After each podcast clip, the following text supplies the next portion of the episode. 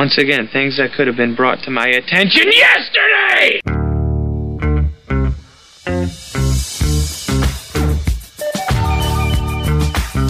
It's Mance and Mitchell on the weekend with Gary Mance, Suzanne Mitchell. A double shot of good conversation with great guests to power up your day. Mance and Mitchell, you're on the air. Thank you, Eric Kramer. Hi, everybody. Happy Saturday to you. Happy weekend, wherever you may be. I'm Gary Mance. I'm Suzanne Mitchell. Together, we are Mance and Mitchell in your ears for the hour, and we are ably assisted once again of a Saturday by our buddy Nathan Miller, the tall guy. Nathan, how are you doing today? Good morning and afternoon to you, Gary and Suzanne. And First day of fall, and I gotta say, I've already ditched the shorts. I'm back to wearing jeans, as you can see, uh, a little sweater vest going on here. That's I, I don't know what the the over and under in Las Vegas would be on the ditching of shorts because in Seattle it's seldom shorts weather, but it's always perfect weather for sandals and socks. Oh well, I'm almost there. I got sandals reason. on, no socks yet, but still wearing sandals. I am very much a sandal person. Yeah, and as you said yesterday, Gary, uh, Florida only has two seasons: hot, hot and, and, hotter. You got it. That's the way it goes here. There, although they're looking for a, a winter there with this El Nino, which is going to be a particularly strong one. They don't know what's going to happen in the, in New England and the Atlantic seaboard, but down here it's supposed to be comparatively mild, a little milder than usual, perhaps, and wetter. Oh. And I guess that's a good thing because we did not get much rain this summer. We had a drought going on. That's uh kind of surprising because with Florida, you know, you get those two o'clock afternoon thunderstorms and it just dumps rain. So uh, just to hear that you've not had any rain, that's pretty unusual. Yes. It we is. did not have rain this summer. We had a lot of dried out grass, very unusual weather, while other places were flooding and doing all kinds of rainy things. We were doing a rain dance outside and getting no results. Huh. Oh mm-hmm. man, I remember so, thinking of yeah. not that long ago, what did Vermont do to get God so mad at them? That's really that's in it's such gorgeous, gorgeous all of New England really. They're a wonderful part of the country, and we've been to Vermont, have Suzanne and I, and it's just a shame. We were really sorry to hear about that, and hope that all is getting better now. Absolutely. I know and getting better and being more efficient in life and therefore more successful getting more out of life. Mm-hmm. more life in your years more years in your life ideally this is our second interview of this gentleman. First one was in june of 2022 and i realized today the first time we talked to him was one week after i contracted covid there we go and one week after, healthy. and in just three additional weeks, you are over it just like that. Yeah, right, right. Yeah, that was one of those sub variants that yep. we don't need, that nobody needs. Well, the so gentleman we're, we're talking about is author Matthew Dicks, Matthew Dicks yep. who's a prolific writer. The mm-hmm. book that really caught our attention is called Someday is Today 22 Simple, Actionable Ways to Propel Your Creative Life. Why don't you give him his mad props today? I got a lot of questions. I shall do so. Matthew Dicks, as earlier noted, is the author of Someday is Today and nine other books. It may be 10 other by now. But this is one of the things we want to find out. He is a prolific writer, a best selling novelist, nationally recognized storyteller, one might say a raconteur, an award winning elementary school teacher. He teaches storytelling and communications at universities, corporate workplaces, and community organizations. Matthew has won multiple Moth Grand Slam story competitions and, together with his wife, created the organization Speak Up to help others share their stories. They also co host the Speak Up Storytelling podcast. He lives in Connecticut with his family, and later on, you can find out where you can visit him online. But for the moment, let's say hello to Matthew Dicks once again. Matthew, delighted to have you back on Mance and Mitchell. It is a pleasure to be here. Thanks for having me back. And I want to tell you why we are having you back. We have a lot of guests that we you know only interview one time. We get the information, it's super great, and then ta ta. But with you, we read the book, and this is what I needed to tell you, Matthew. I have made personal changes in my life as a result of reading Someday is Today. I'm so glad. That's wonderful to hear. Yep, absolutely. And I was going to tell you a couple of them before I start launching into my questions. When we spoke to you last time in June of 22, you were talking about unloading half the dishwasher, and we were giggling about it because you said I can unload half the dishwasher in about 136 seconds. And and therefore, uh, you know, when your wife says, "Why did you only unload half the dishwasher?" Well, that's all the time you had it at that moment, and then you get the other half unloaded. Well, we just thought that was hysterical. I have since incorporated that. We currently do not have a working dishwasher. I am the dishwasher. and Gary and I walk uh, every day. And there are things that are, you know, going on where I'll say, okay, let's walk. He says, well, I got to get my shoes and socks. And, you know, I need to make a really quick call, just two minute call. And I say, okay, fine. Formerly, I would like, really, can we just go? I mean, do you really have to do something else before we walk out the door? And now, whenever he says, I will be one or two minutes, I look around for something to do. What can I do for one or two minutes? Invariably, it is to wash a few dishes or dry a few dishes or put something away in the kitchen, clean a counter. My kitchen has become cleaner every day because of you because I can go in there for 30 seconds and clean something. And Matthew, I want to say on behalf of all of us, husbands and boyfriends, cohabitators, thank you. No, really, thank you. well, you know, the thing I like to think about too is that you've gained more time on the back end because now yes. instead of washing those dishes later on, you just have right. you have longer periods of time later on to take advantage and do the things you really want to be doing you had me thinking about you know how i live my life in such a way that there are precious moments and then there are throwaway moments and what can how can you do things more efficiently and easier that really work for you i'll give you one other example before i start getting back into your book and that is that during the daytime especially in the morning that's when I'm doing my best thinking. That's when I'm I can analyze and I can have good conversations and I can handle paperwork. At night, I, I that's just not available to me. And so I don't get that kind of stuff done in the evening. But what I discovered I can do in the evening is laundry. Laundry is a stupid job. And I was using daytime hours to do laundry. And after I read your book, I said, I'm not going to do the laundry in the morning when I'm my sharpest and I can I can do smart things. So when I'm tired and we've had dinner and the kitchen is clean, I drag out the laundry. I'm doing laundry seven, eight, nine o'clock at night. It doesn't make a difference. You throw it in the washer, you go back out, you throw it in the dryer, you go back out, you know, you you fold it up. These are mindless jobs. And now I do mindless things in the evening from having read your book, saving all of my smart time and smart jobs for the morning. I so, love that. There I, you I, have it. Wonderful. Yeah. That's I, why you're back on. well, I'm so glad. I, uh, I said, I've been using this guy's stuff. I got to tell him. That's great. I I tell you the Patriots. Um, I'm a New England Patriots fan, and they were on Sunday night just recently, last Sunday, and um, I had a pile of chores just waiting for Sunday night with the Patriots because I know I can sit at the couch, no one bothers me. I can do a whole bunch of mindless things while cheering on my team, and they were all of those things were just waiting for the moment that I was going to watch television for three hours and just have a lot of time to do a bunch of things. So I, I believe in that strongly that we move your chores around to the time that make the most sense for you and maximize your brain power for when it's when it's at its best when we talked to you the first time about someday is today we were primarily talking about part one in your book which is called time part one time you have a fascinating personal story which I, I want to tell people go to the podcast and listen to it because we're not going to go over that again today. But what you said about time was so interesting. And we only got, we read the whole book, but we only got to that part of it in the interview.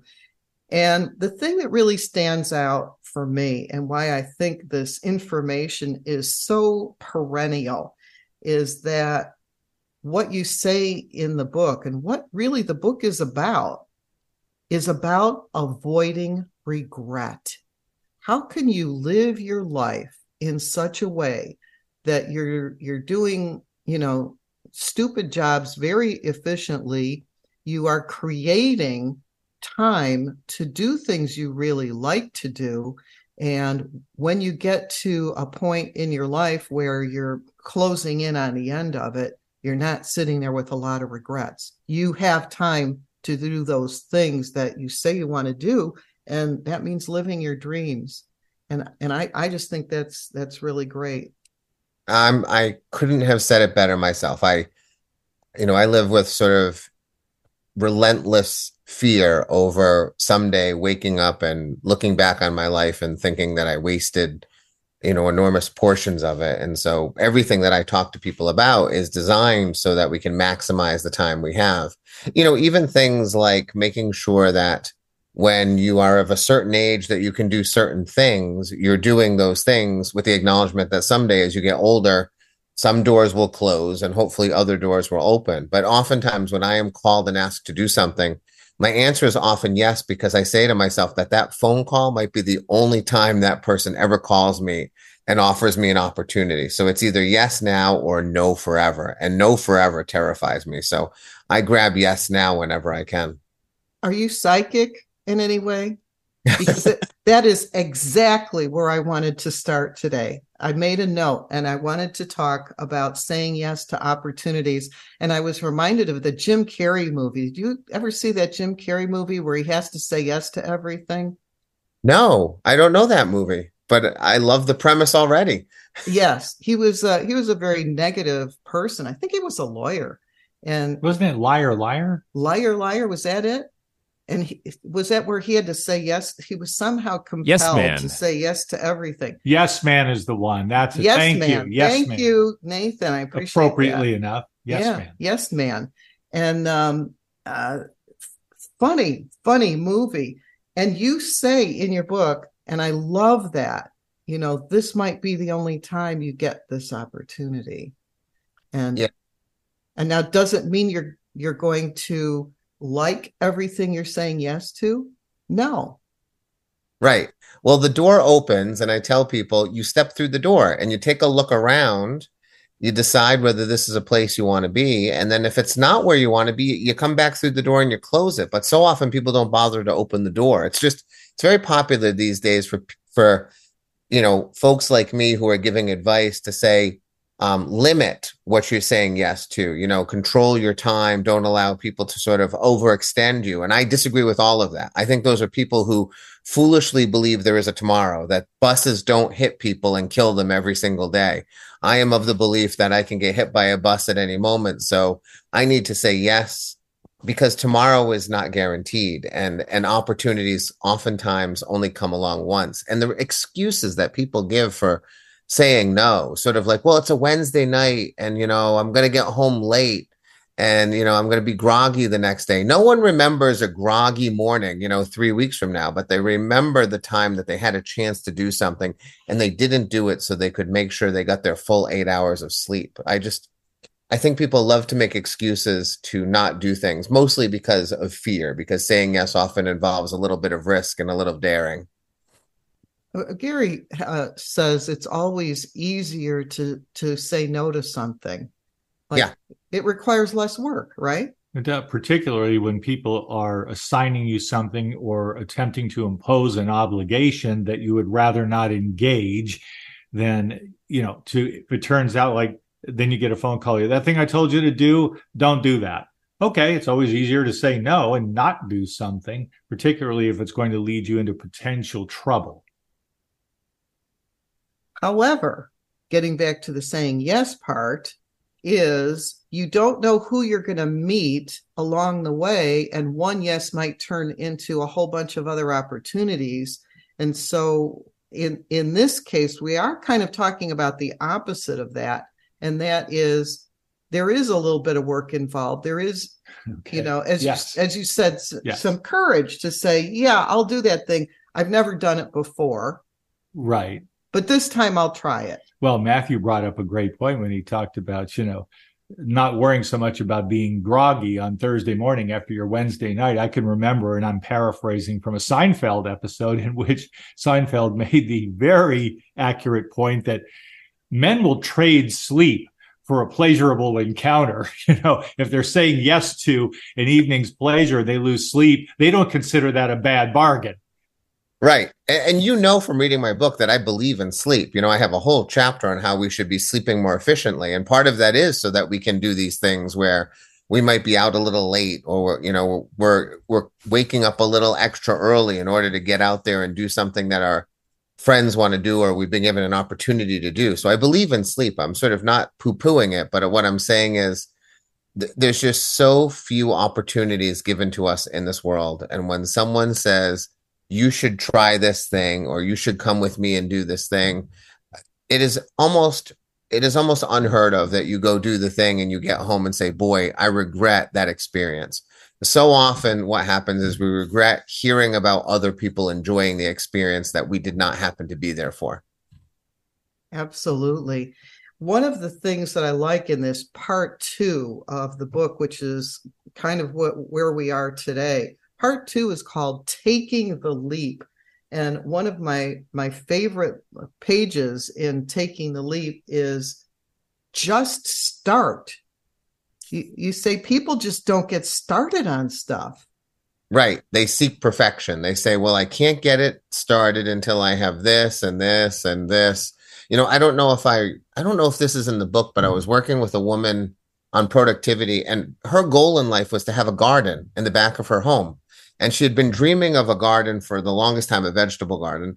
And in her mind, all of these things had to be done in order to begin a vegetable garden. And when I started working with her, I said, well, it's the vegetable garden is comprised of, let's say, a hundred tasks that need to be completed. Some take longer and some take shorter. I said, let's do one right now. And so on that day, we bought seeds seeds began coming to her house and that forced her to sort of do the next thing which was well i guess i should plot out that garden right? So the next day she's in the backyard staking out the garden and you know before long she had her vegetable garden and she told me she said i can't believe i've stared at my backyard for 10 years dreaming of a vegetable garden. And it essentially took me 3 weeks to get it started and all it took was i had to go to amazon and buy some seeds so I could take that first step forward. So I tell people just take any one of the multitude of steps forwards that are required in order to do something great. We we were saying um, last time that um, you know not having everything lined up, not having all the ducks in the row. We just we just feel like, well, I can't do it yet. But right. then that day never comes. Well, and, and, and also the elephant is so big. How do you eat an elephant? You know, one bite at a time. I mean, there are ways when I feel overwhelmed about a project. I have a big, long lanai here in my house. It's about 20, 30 feet long. And when I clean it, it takes day, it takes hours to clean it, to get the floor cleaned and all the furniture on it. And the other day, I needed to move something out there, and I said, I'm only going to clean a third of it. I can't get to every square inch. I'll clean one third. Well, that's how I was able to move the furniture out there that I needed to move out because I only cleaned a third of it. I still have the other two thirds to go, but to chunk it down, I couldn't face working out there for four hours, but I could face working out there for a half hour or 45 minutes. Yeah. And and so, you know, there are ways to chunk these big things down. Take a bite, take an appetizer sized bite, and pretty soon then you can take another bite and then another bite, which is what it is you're talking about that people don't do because they don't have it all together yet. Don't right. have it all together. Anxiety and fear quite often too. It's sort of like a big job causes great anxiety in a person. They don't think they can do it and so, in order to do it, they believe they have to have sort of all their ducks in a row. And really, all it is is let's take a small step forward and we'll keep stepping forward until one day we have that vegetable garden in the backyard, or we have a book written, or we've written a song, or we've learned how to play the ukulele. You know, all of the things that people sort of dream of doing in their lives and they just seem overwhelming. You know, my wife learned to play the ukulele and she learned by learning one note at a time. She said, Well, today I learned C. I can pluck a C. And that was fantastic because it meant she held her ukulele in her hand and she understood how to pluck a C. And the next day she was going to learn to pluck a new note. And now she can play the ukulele. Like it, it seems like a big thing, but we have to take small steps and not look for perfection, just look for progress. I love that. And and you know I've used that phrase a lot with Gary where, where I'll say uh, progress, not perfection. Yeah. You know, just uh, take it a one step in the right direction. The other one of the other things that um, I wanted to talk to you about was this idea of dreams. Everybody's got these dreams. Everybody's thinking, you know, someday I'm going to have a garden. Someday I'm going to write a book. Someday I'm going to do this. Someday I'm going to do that.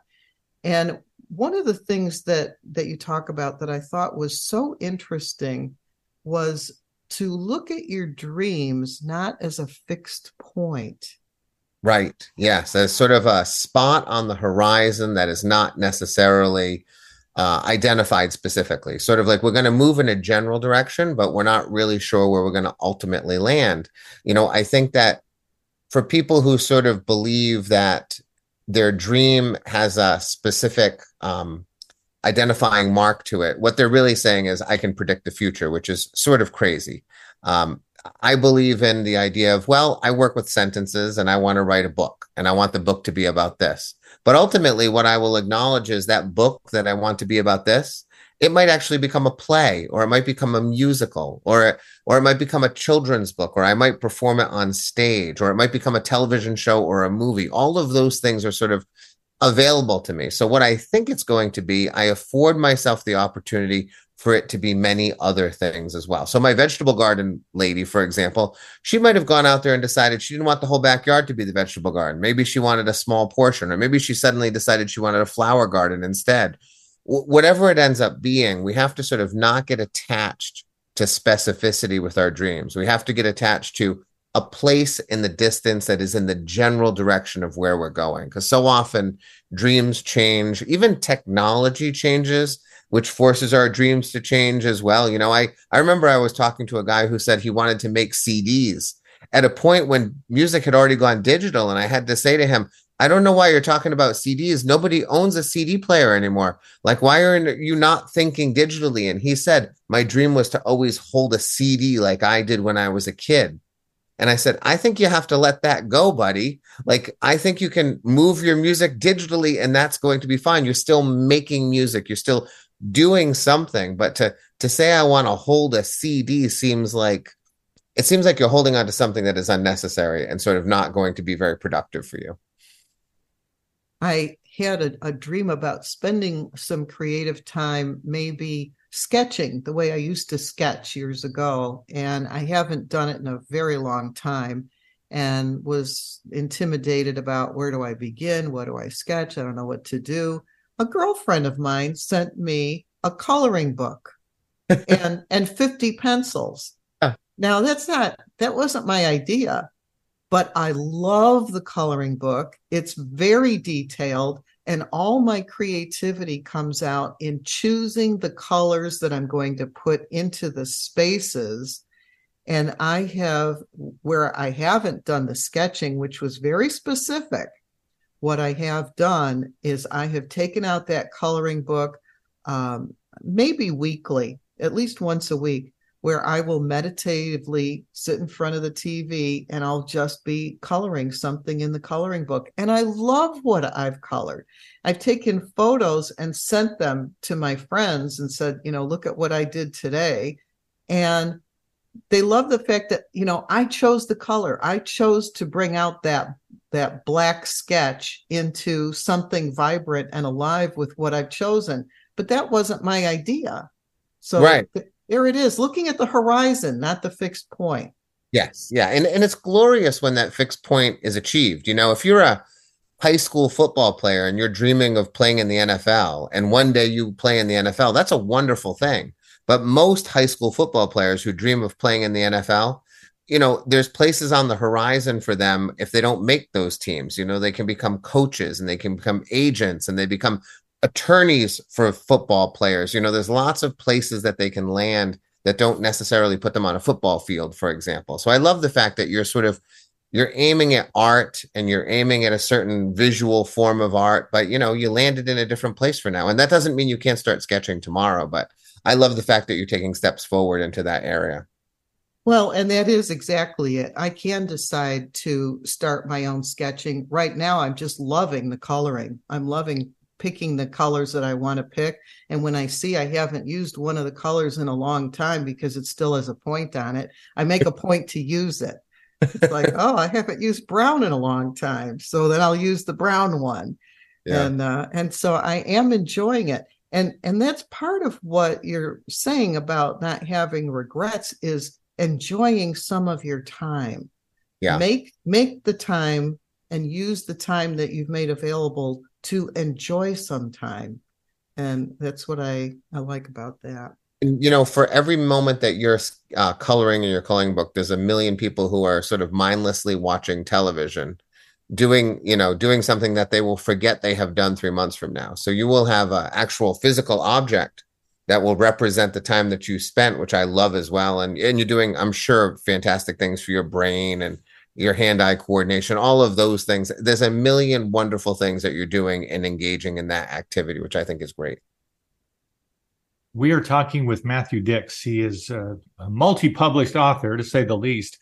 And the one we're focusing on once again today, this is Matthew's second visit with us. Someday is today 22 simple, actionable ways to propel your creative life. Great subtitle, too. We all need to be propelled toward that which is most creative in our life. And it seems that life insists on our going forward rather than backward. That's just the way it works. We'll have a lot more to say on this grand subject and some particulars and some stories when we come back. Plus, I'm going to have an opportunity to ask Matthew what he would do if he had a golden opportunity to address a team near and dear to his heart. And I'll let him just sit with that for a couple of minutes while we go through some commercials. And then when we come back, we'll have some more fun with Matthew Dicks. We are Mance and Mitchell, and we're sure glad you tuned in. Hi, everybody. This is Anson Williams from Happy Days, and I'm so excited to tell you about American Road. It is the best car travel magazine in the world. They have the most fantastic adventures detailed in each magazine with all your itinerary. We could just jump in the car with your family and have the most fabulous adventures you've ever had in your life. Please get a copy of American Road and start your own adventure. Staying connected with Gary Mance and Suzanne Mitchell is easy. Just go to manceandmitchell.com for the latest info on topics and guests. Friend Gary Mance and Suzanne Mitchell on their Facebook pages and like the Mance and Mitchell show page at facebook.com slash Mance and Mitchell. If you're on Twitter, share a follow with Gary and Suzanne at Mance Mitchell. Join Gary and Suzanne Friday and Saturday mornings at 10 a.m. for an unusual show that covers everything from personal growth to the paranormal. Here's an amazing act. Here's a tremendous act. Here's a startling act. The amazing, the thrilling, the greatest, spectacular, incredible, exciting, wonderful, world fame, most unusual novelty act. The home of the A team of Alternative Talk is manceandmitchell.com. Heard right here on Alternative Talk 1150 AM or streaming live from your computer anywhere. Terry Loving wants to help you with your online marketing challenges right now. She has several courses she is giving away to help you get your business working for you online. Yes, giving away. WordPress websites are her specialty, yet her technical skills go way beyond that. Check out her blog at terryloving.com or email her directly at terry at terryloving.com. That's terry at terryloving.com. I'm Gary Mance. I'm Suzanne Mitchell. We're a couple of baby boomers who bring you a talk radio mix of metaphysics and music, politics, and pop culture. And you never know which celebrity will join us for an interesting conversation. Mance and Mitchell is Boomer HQ, Friday and Saturday mornings at 10 on 1150 AM KKNW. Your home for alternative talk in Seattle and Western Washington. Bored with the other stations, hammering away on the same old talking points? Try Alternative Talk 1150 and get some variety. Welcome back to Mance and Mitchell. Saying goodbye to summer, saying hello to autumn today, which arrived uh, 2.50 a.m. Gary, is that what you said? Eastern time, that's right. Eastern time. Okay. Matthew Dicks, you have nine books out there. We're talking about one of them. Someday is today. Please let our listeners know where they can get your books, how they can reach you, and anything else you would like to share. Sure. Well, you can get my books sort of wherever they're sold. Um, Amazon is easy, but you know I support independent booksellers, so I always say go there. And if you can't find my book, uh, tell them to get it for you, and that is good for the world. Uh, if you want to find me and all the things that I do, you can go to matthewdicks.com or you can go to storyworthymd.com. That's where all my storytelling um, business takes place. In addition to uh, sort of helping people creatively, I'm a storyteller and I help businesses and individuals and uh, Olympic athletes and priests and ministers and rabbis and the FBI. I, I help a lot of people with storytelling, um, whether they're trying to do it for customers or uh, you know clients or attorneys all these kinds of people. So you can find me in those places. But yes i have a bunch of books. I'm also a novelist. So if you're interested in fiction i have uh, lots of those books as well. Excellent. Thank you. Matthewdicks.com Dicks is not d-i-x it's d-i-c-k-s matthewdicks.com so that's the place to find him. And you want me to talk about the lions? I did because want you to talk about the lions but okay so, you know, if we were true to the the old and disproven axiom, you would be doing all the work and asking while I sit on my butt here all day in the shade. And, and, that's what the males do.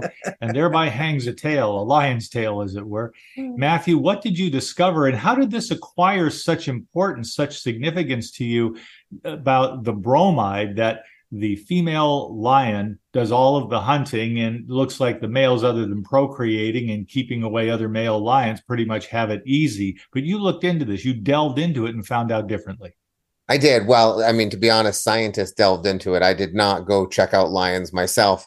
Uh, but once sort of drones became a possibility in this world and we were able to look at these animals you know in their natural habitat without sort of getting eaten by them in the process uh, what scientists discovered is that male and female lions they just have different hunting methods.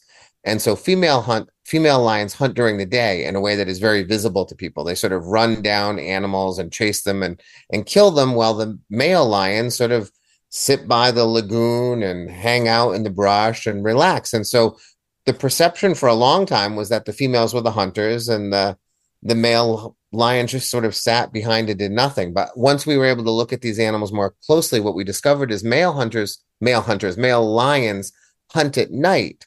And what they do is they find these game trails and they sort of set themselves up on a game trail and they wait for their dinner to come walking along. And, you know, unbeknownst to dinner, it, the lion pops out of the brush and kills the animal and has dinner that way. So expending fewer calories in order to get the calories they want and get their meal. And so it became something important, to me because, well, first of all, I'm happy to hear that the male lions aren't sort of, you know, sloughing off and not doing the work that they need to do. But it's just a great metaphor in terms of we all get our jobs done, but some of us do them in a way that's just far more efficient. And so the male lion, it turns out, is is ca- capturing just as many calories for itself, but just doing it in a way that is far more efficient than the female lion. And you know, this is not a male or female sort of story as much as it is efficiency. And all of that comes into my life, including emptying the dishwasher, right? There's a more efficient way to do it and a less efficient way to do it. And if you do it the more efficient way, over time you're going to accumulate minutes which i think are incredibly valuable. So i try to emulate the male lion and find the most efficient means of getting tasks done so that i can enjoy my day so i can sit in the grass and and procreate and take long naps and do all those things that i would rather be doing rather than hunting down a gazelle in the middle of the day in the in the scorching heat of the african sun you know, Matthew, I, I really appreciate that you say that it's not a male female thing. And you say that. And so thank you. Yes. But, but I I have a tendency to think that females take on way too many jobs, work way too hard, are not as efficient as they could be, don't do enough delegating, and so I see that play out among humans as well as lions. Yes, the males of the species can be very efficient and do things beautifully, but I think the women are just running around like a bunch of chickens. well, you know, as an elementary school teacher, I work primarily with women. You know, I tend to be a man in a room with 17 women for the last 25 years. And, you know, I think honestly, there's a tendency for men to frankly be more selfish than women. And as a result, they tend to be more focused on themselves and on making their lives more efficient for themselves. And women tend to be more outward looking and sort of taking care of everyone but themselves. And so as a result, I think men are driven to efficiency out of personal need and desire to make our lives better, whereas women tend to seem to be, you know, interested in making other people's lives better, which is a glorious thing, but oftentimes results in, you know, unfortunate uh, overextension and not taking care of oneself enough. What do you think? I think a lot of it is true. And, yeah. you know, for the individualists among us, you know, we, if anything, I'm a notorious overthinker. So, I mean, I'm caught up in a lot of obsessive thinking and ruminating, ruminating. You talk about a waste of time, Matthew. It's like, you know, if, if I, if I can say it once, well, I'm sure I can say it a second time better, and mm, better check that a third time. I, well, wait a second, I missed a comma there, so and, and I can waste a great deal of time and energy on useless rep- repetition and um, just sort of um, compulsive activity. That's something I've thought all my life. I can remember being that way when I was a preteen, and I haven't licked that problem yet. We'll see how much time I have to go on that. But that's for me. You know, those who nurture can be nurtured. Uh, Matthew, I would say this, and I've discovered this by just seeing people throughout my life it's great to nurture. It's great to live for others. I've heard this said countless times, read it as well. There, but the ones who are happiest are those who live in the service of others. And I always say, probably 17 times, yes, that's true to an extent, but you are not living a balanced, happy life if it's all going out. And I'm speaking of energy. If it's all going out and none of it's coming back, you are living an unbalanced life. I've even had a lady of my acquaintance who was quite wise for her tender years say to me that if if you want to live the kind of life and who would if you want to live the kind of life where you're going to risk getting cancer in particular she mentioned pancreatic cancer. Just keep giving of yourself and giving and giving and giving and giving without receiving the necessary return of love or the reinforcements that life affords us. It's all going out, it's not coming back in. And in some way, it depletes your energy in that particular spot. And we all know that pancreatic cancer doesn't have a very high success rate for being cured. So right. I just think it, it comes down to balance. You've got to be able to, to accept, to receive the good in life and the love from others, as well as requiring of yourself that you extend love does that make sense to you? Yes, absolutely. I think um you know, I think that the word I love to use probably because it's sort of a uh, not the common word. I like to use the word selfish. I often am telling the people in my life who seem to be overextending themselves for other people, I say it's time to be a little selfish. You know, my wife recently said to me, I'm thinking of going to New Orleans with my girlfriends. What do you think of that? And I said, Well, I was in Bermuda with my buddies playing golf in February, and I was in Florida in November, and I was in Arizona in April. So I was taking care of myself. I don't understand why you're asking. Like, I think you should come to me and say, I am going to New Orleans with my girlfriends because I want to do that. And I would have been fully supportive of it. But I think being the nurturing caregiver that she is, her tendency is to ask permission and to worry about the people in her life and how they will feel about her decision to be a little selfish. And I say, be a little selfish. You need to take care of yourself. If you're not recharging your own batteries, you know, you're not going to take care of anyone. The same thing about the plane when the when the oxygen mask falls, you put it on yourself first because if you don't, you're not going to be helpful to anybody. So we have to be selfish, put the oxygen mask on ourselves, take some nice deep breaths, and then look for the people who we can help. There's a, a, first cousin to what we were talking about with the lion story and the efficiency. And this was a, a note that I, I made when I was thinking about it. I think anytime we start anything new, we'll have a tendency to do it inefficiently because we don't know what we're doing. And then if unless you're going to keep repeating the same inefficient behavior, I think there is a way to become more efficient by just being aware of what it is you're doing. And I was thinking about when Gary and I were first in the radio business, which um, was over 16 years ago. And if there was a way to do it the most time consuming, laborious way, that's the way I did it because I didn't know anything about radio. And so, you know, making CDs and sending out emails and like all a bunch of work. And then little by little by little by little, Gary said, well, how how many people are we reaching here? Do we really need to do that? How long is this taking? What's the return on investment here? And so it like in the beginning when you don't know what you're doing you do everything but i think in time as you become more proficient you can kind of cut out the things that really you don't really have to do yes i completely agree i was playing golf again six o'clock in the morning just this past Thursday by myself because no one wants to go out at six o'clock in the morning because they think they have to be sleeping. It was a beautiful morning. And I was, you know, halfway through the round when one of my fellow teachers texted me and she said, I hope you're not playing golf today. We have back to school night. You should be getting your slides ready. She was sort of hassling me because I had been playing all week and I'd been sending her pictures to torment her, basically to tell her, start taking care of yourself. And I told her via text while I was playing golf, I said, no one ever remembers your slide deck. No one ever remembers any of the images that you send. All parents want to know is what are you doing for my kid and what kind of a human being are you? And all of that comes through what you say. So the slides are irrelevant. And to her credit, she said, I have been teaching for 26 years.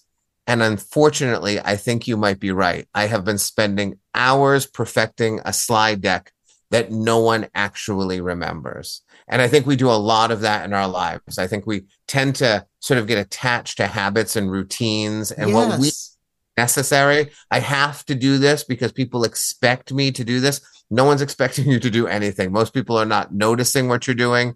And so the more we can free ourselves of those needless tasks, the happier we are. Thank you. Thank you. That was well great. Um, you know, Matthew, your life has been a study in perseverance and a lot of other things, but I believe that virtue, the virtue is strong with this one, the perseverance. If I owned, and here, here's another story. I mean, you know, I shouldn't pretend to know what I don't know because last NHL hockey season, I would say, I don't know how many times I said it, probably obsessively, that, you know, there's all this talk about are they going to make the playoffs? Ah, oh, this team are they going to make the playoffs? Do you think they're going to sneak into the playoffs? I said, who cares? Because anybody that gets into the playoffs, as far as they think they're going to go, they're only going to have the honor of losing to the Boston Bruins. This is a juggernaut that cannot be stopped. You know, they're going to hoist the cup. There's no question about it. And so, what's all this hoo ha? So, round one of the playoffs comes along, and along with that, the Florida Panthers, uh, technically the last team to make the playoffs, they sneak in and they defeat in seven games. Mm-hmm. Thrilling series. Nevertheless, the Florida Panthers defeat the Boston Bruins, who were record setting regular season champions, just accumulating the points with wins, just incredible, a juggernaut, as I say. If I owned the Boston Bruins, Matthew, I would love to hire you to talk to them about the virtue of perseverance in the face of what must fell to all of the, the, Bruins, their organization, all of their fans like you, to be an unmitigated disaster. And yet you're going to put skates on and grab that stick, and the and the goalie's going to have his mask on, etc., for the start of the next season. To mix a, a, a sports metaphor here, I recall that in uh, college basketball, on the other hand, and it sort of proves a point for me the University of Virginia Cavaliers basketball team was the first team as a number one seed, top dogs, to lose to a number 16 team, which is as low as you go. They got bumped off. Well, that's a humbling experience. And yet, if I recall correctly, the very next season, the University of Virginia Cavaliers won the championship. There, so when I think about what happened to the Bruins, and I can still remember, uh, was it Mr. Bergeron there, and the the look of sh- just shock and devastation on his face there when he had to realize we're out of this thing in the first round. What would you, as a motivational speaker and expert storyteller, tell them to get them motivated to put that behind them and pursue the present moment and all of its opportunities? I think I would tell them this. I would say that last season was comprised of 89 games, 82 regular season games, and seven playoff games. And over the span of 89 games, we performed extraordinarily well. We were the best team in the National Hockey League for 89 games. Unfortunately, over the last seven of those games, it ended up being a four and three record. Flip it, and we're still playing. But let us not forget that we played 89 games over the course of the season, and we were pretty extraordinary. And what happened at the end was essentially the numbers didn't work out in the last seven in the, our favor. But let us not, discount the journey that we took, the joy that we brought to our fans every night for that entire season, the joy that we felt over the course of that season. And yes, it's true, those last seven games, the numbers didn't work out as well. But we're also in a sport where, honestly, the puck, you know, goes one way or another and a game can tip. Were we a worse team over the last seven games, or did we just sort of mathematically not land where we wanted to land? I would say the Bruins were an extraordinary team, one of the best teams to ever play the game.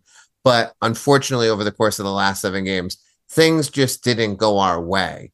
But overall, let us not discount the greatness of the season and the greatness of the season that we're about to have as well.